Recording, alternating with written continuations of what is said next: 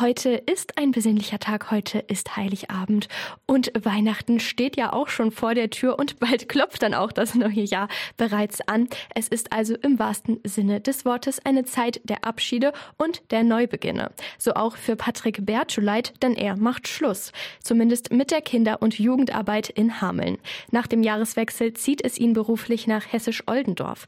Höchste Zeit also ein bisschen zurückzublicken auf seine mehr als 15 Jahre rund um Regen Regenbogen, Rathaus und Co.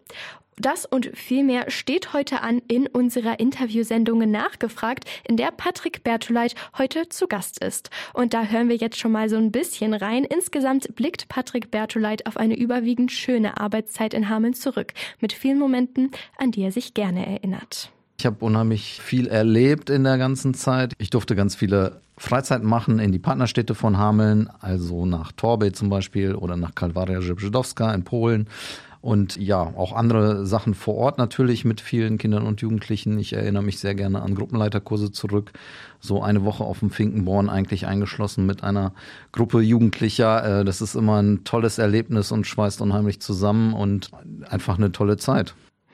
Ein Job voller schöner Momente also, aber gleichzeitig ein sehr anspruchsvoller. Und das ist auch der Grund, weshalb Bertoleit jetzt die 60.000 Einwohner Stadt Hameln mit dem etwas beschaulicheren Hessisch-Oldendorf eintauscht. Es hat für mich ganz persönliche Gründe, weil ich ein Häuschen habe, ich habe zwei kleine Kinder, ich habe einen anspruchsvollen Job, der mich sehr fordert. Ich habe 26 Mitarbeiter hier in der Kinder- und Jugendarbeit, ich habe elf Institutionen, die dazu gehören. Das ist sehr fordernd und das hat mich sehr viel gefordert, auch äh, jetzt Corona und nach Corona.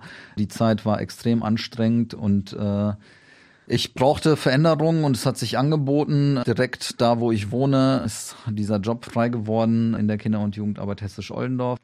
Im Gesamten nachgefragt geht es aber nicht nur um seine Person, sondern natürlich auch um Jugendarbeit allgemein.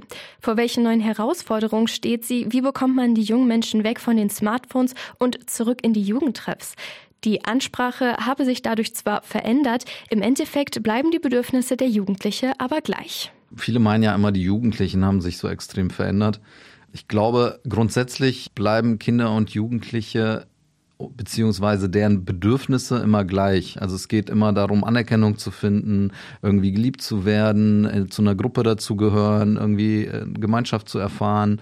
Und äh, das sind so ganz normale Themen, glaube ich, die es immer gab, die wird es immer geben. Nur ja, wie sie es handhaben, verändert sich halt. Also durch Medien, das alles, was heute möglich ist, funktioniert das Anerkennung bekommen halt anders zum Beispiel. Und das hat sich verändert. Also die Gesellschaft verändert sich, so wie sie es immer tut.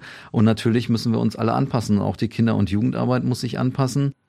Und wie genau sich die Jugendarbeit hier in Hameln unter der Leitung von Patrick Bertoleit in den letzten Jahren an die Veränderung der Gesellschaft angepasst hat und warum es für ihn als Sozialpädagogen nicht immer leicht war, den jungen Menschen klare Grenzen zu setzen, ohne sie aus den Jugendtreffs zu vertreiben, das hören Sie hier gleich ab 13 Uhr bei Radioaktiv. In unserer Interviewsendung nachgefragt ist heute der scheidende Leiter der Hamelner Kinder- und Jugendarbeit Patrick Bertoleit zu Gast.